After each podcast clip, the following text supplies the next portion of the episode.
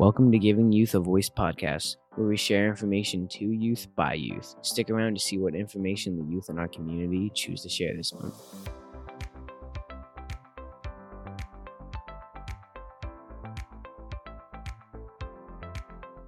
Welcome back, everyone. I am Brianna Sparrow. And I'm Patrick McCullough. This is Giving Youth a Voice. We have a very special guest for this month's episode. Alysa Bainbridge, Miss Pennsylvania 2022, is here with us today. A native of Leesport, Pennsylvania, Alysa Bainbridge is a journalist, nonprofit CEO, mental health advocate, and Miss Pennsylvania 2022. Alysa graduated with a Bachelor's of Arts in Communication Studies from St. Joseph's University in 2021. She's currently working to earn her Master's of Science in Leadership from Cabrini University on a full tuition scholarship, thanks to her participation in the Miss America organization. In her eight years of competing in the scholarship organization, she has been awarded over $30,000 in scholarships. After dedicating nearly a decade of her life working toward it, Alysa's childhood dream of serving as Miss Pennsylvania came true in June 2022.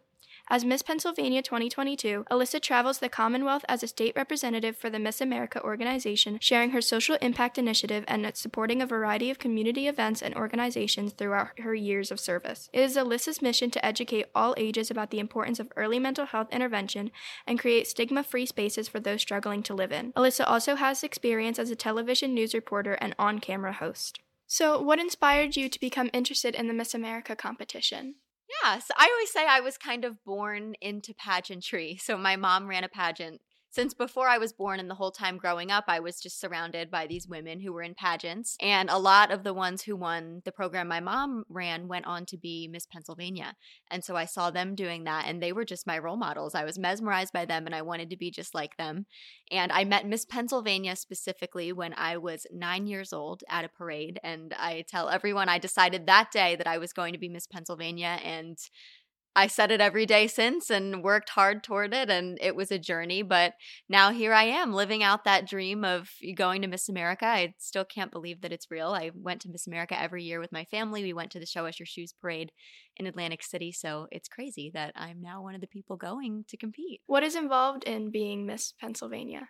Well, it is very very busy and it's very much a full-time job, but of course not a typical nine to five that you would think of. You know, I'm doing something different every day, whether it's, you know, being on a podcast or meeting with legislators or talking to kindergartners about kindness or being in a high school doing a mental health program. It could really be anything and it looks different every day. But the biggest part of it is being that advocate and pushing forward my social impact initiative and getting my message out there in as many places across the state as I can. Could you tell us about your platform and why you chose it?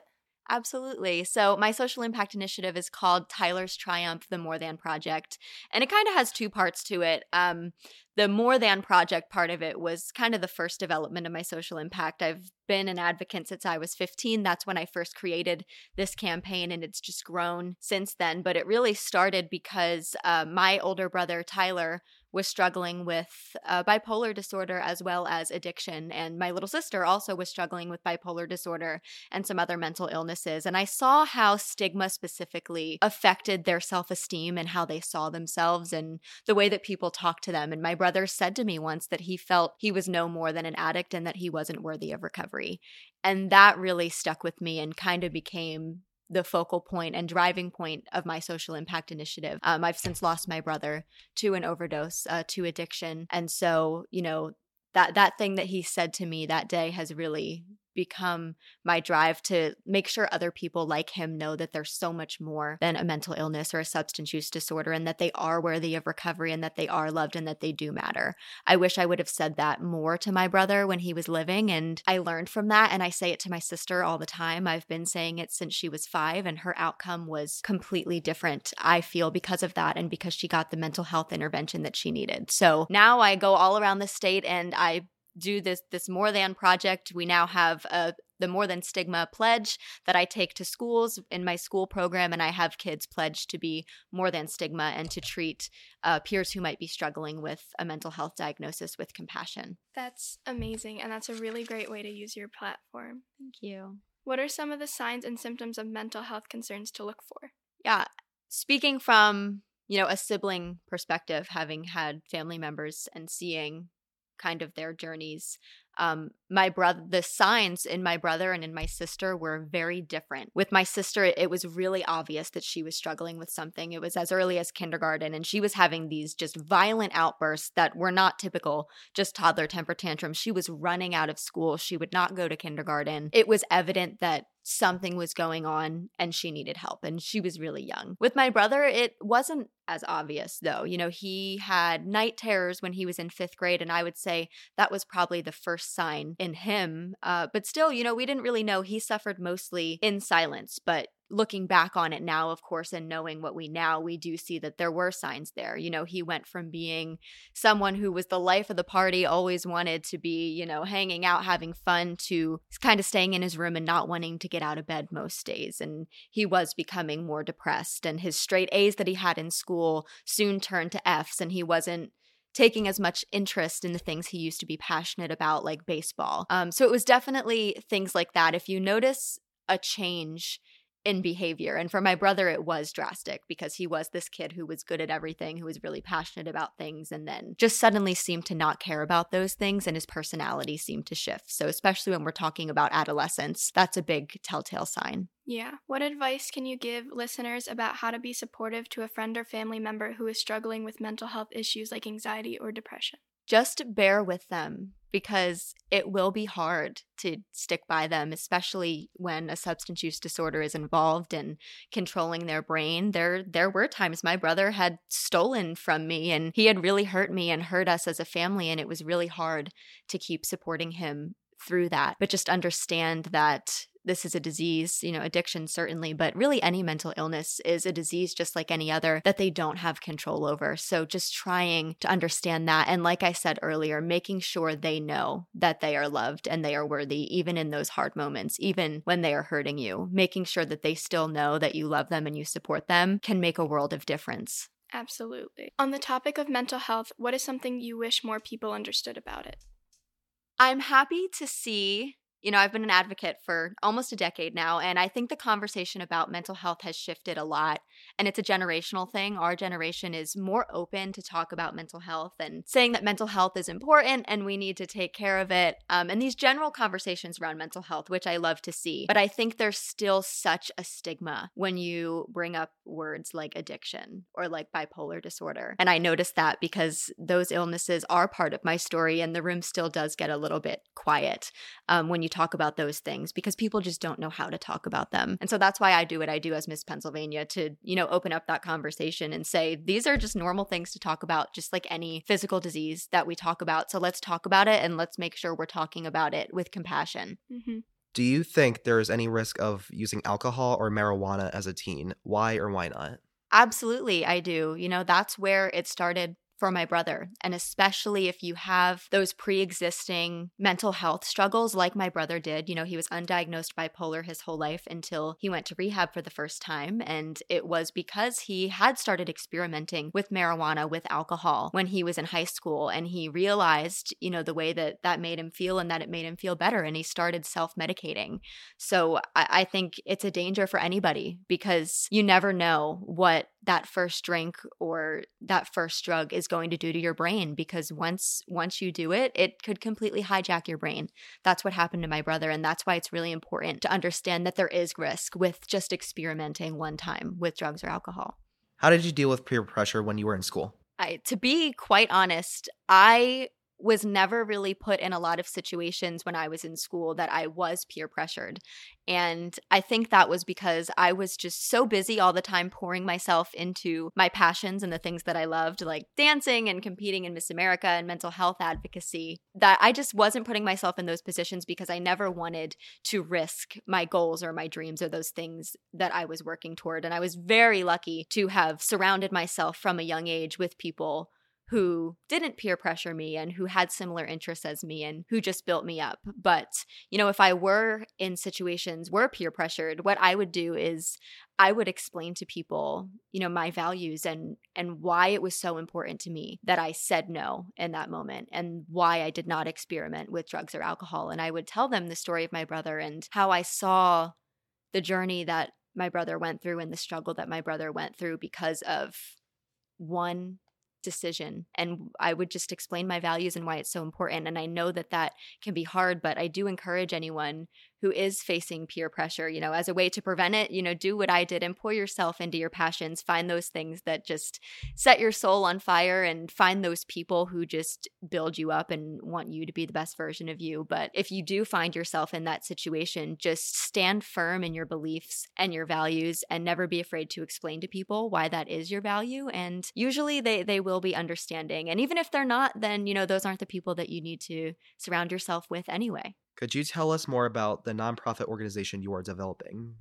Gladly. So, the name of my nonprofit is Tyler's Triumph. And we chose that because I share this story of my brother all the time, and it's a very tragic story, but still the reason that I do what I do. And the reason I share Tyler's story is to bring people hope. And I hope that they can take a message of hope for it. And so I say that I hope Tyler's Triumph can be every single person who is able to reach that point of full term recovery that my brother wasn't able to. And if by sharing his story and being an advocate for others because of what happened to him is someone else's triumph, then I think Tyler is triumphing as well. And so, what we do specifically is a lot of education. So, um, my school program, the More Than Tour and the More Than Stigma Pledge, is part of our education efforts with Tyler's Triumph to go into schools and teach kids about mental health and how to get the mental health help that they need so that they don't end up in a situation like Tyler's to begin with. And then we also um, are working on raising money to give scholarships to people who are in recovery so that they can, you know, go to rehab, live in a recovery house, go back to school, uh, whatever it is for them. We want to be able to give them the assistance that they need wherever they are on their journey to recovery. Yeah. I th- and I think the organization you're developing is doing something good. Is there anything that may have changed your brother's path? Absolutely. Early mental health intervention.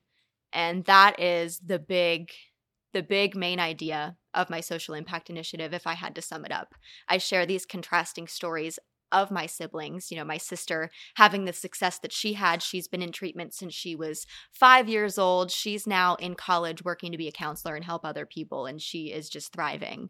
Um, and then my brother's story, of course, ended the way that his did because he didn't get that mental health help that he desperately needed because we didn't know that he needed it. And so if he would have had that early intervention, if we would have known the signs and known that he was struggling in silence and gotten him the help he needed before it was too late and before he started self medicating, I think it would have made all the difference. And that's truly why I do what I do. It definitely can be hard sometimes to spot signs in mental health. And being able to spot those signs early on is really important because getting the right help can play an effect on having a changed attitude and changed mindset.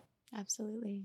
What advice would you give to listeners to prevent people in their lives from following a similar path? I would say, you know, kind of like I said earlier, and how I did it was pour yourself into your passions.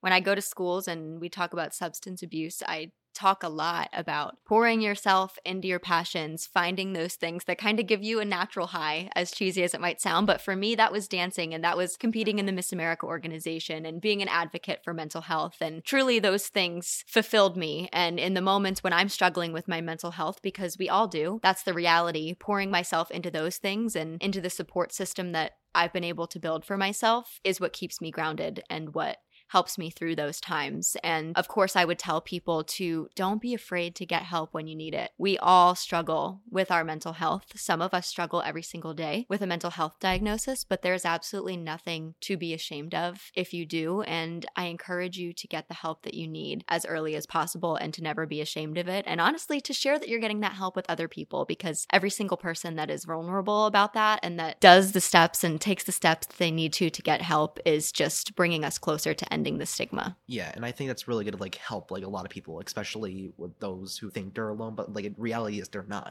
And once they realize that, like, it becomes like infinite better like that. Exactly. Like Patrick said, I definitely agree. Getting help is extremely important, and being able to share your story and sharing with other people what you're going through. Some people can relate and feel a lot less alone in what they're going through. So, your story and many others can make a huge impact on other people.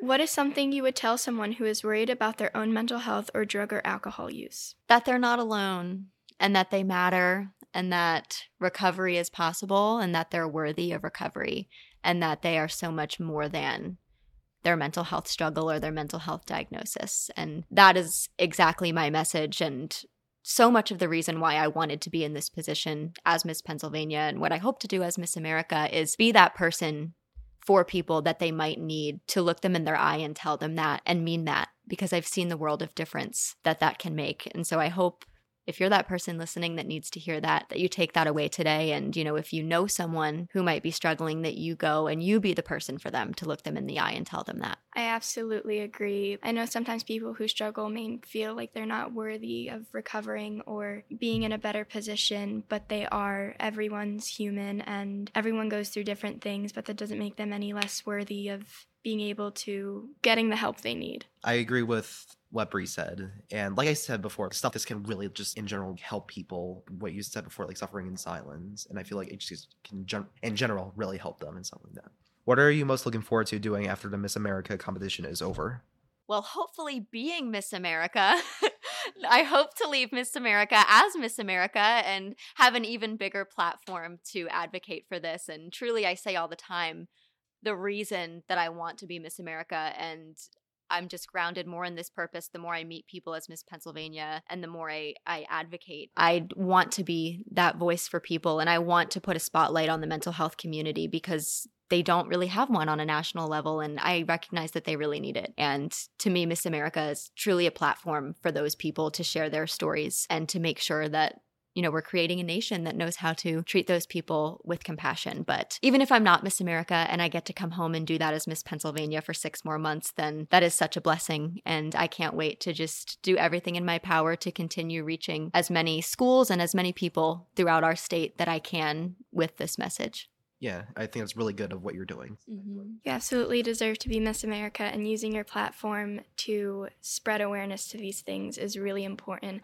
especially to the people who get to watch and get to listen. Getting to hear this, it can make a huge impact on somebody's life. Absolutely. Well, thank you. Absolutely. Staying true to yourself and what you believe in is so important. And some people may be more supportive of it, some people may not. Everybody has their own values. If people if there are people who don't support it and are still trying to go against their values, then that is definitely not the people you would want to be around. Exactly. They're doing you a favor. And those, like to be honest, I'm gonna be honest, those are probably like the closest friends that the people that actually like support you. And that I mean like the people that like support you and like based on like the person you are are like the close probably to be the closest friends that you're gonna like keep around for like a very long time. Mm-hmm. and they would never put you in that position in the first place. So find those people. Absolutely. You want to be able to find those close friends that you can have who you know will never judge you no matter what you go through what you believe in will just want to be there for you and be your friend. As somebody who personally struggles every day with anxiety and depression and it can be hard it, it can definitely be a hard topic to talk about and know where to go, who to go to, but knowing that there's so many people out there who want to help, who struggle with themselves is so amazing because you have this huge community and so many people want to help each other because everybody like so many people are going through it and most people know how it feels or no everybody knows how it feels and nobody wants to feel alone. And the fact that you're using your platform to do that is incredible because not many people do it. So, using your voice and your platform to express those ideas truly is amazing. We would like to thank Alysa Bainbridge for joining us today and having the courage to talk about such an important topic with us. We wish you a lot of luck and success in the Miss America competition. We will be rooting for you. I am Brianna Aspero. And I'm Patrick McCullough. This is Giving Youth a Voice. That's it for this month's episode of Giving Youth a Voice. Any questions for this podcast can be emailed to podcast at nc4youth.org. Make sure to follow us on your favorite podcasting app and be sure to sign up to our email list on nc4youth.org so you don't miss out on our next episode. This project is made possible by funding through Bucks County Drug and Alcohol Commission Incorporated. I'm Grayson, wishing you a happy and healthy month. See you next episode.